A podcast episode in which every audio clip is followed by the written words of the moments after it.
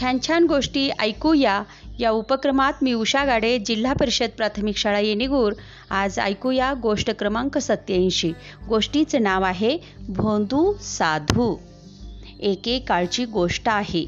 एक गृहस्थ त्यांच्या पुतणीला घेऊन एका साधूच्या दर्शनाला गेला. तो साधू अंध होता. मुलगी साधूला पाहताच जोर जोराने ओरडू लागली की या माणसाने माझ्या आईवडिलांना मारले आहे. याला शिक्षा झाली पाहिजे. त्यावर साधू शांतपणे म्हणतो माझ्यासारखा अंध साधू कोणाला कसा मारू शकतो? या मुलीला येथून घेऊन जा. ती काहीही बडबड करत आहे.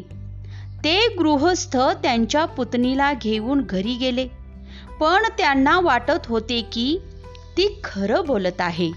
पण काय करावे हे त्यांना काहीच समजत नव्हते. मग त्यांनी बिरबलची मदत घ्यायची ठरवली. ते बिरबलकडे गेले आणि त्याला सगळी हकीकत सांगितली. बिरबलने त्या साधूला दरबारात बोलावले. जेव्हा साधू दरबारात गेला तेव्हा बिरबल अचानक त्याची तलवार काढून साधूच्या दिशेने धावला. लगेचच साधूने बचाव करण्यासाठी स्वतःची तलवार बाहेर काढली.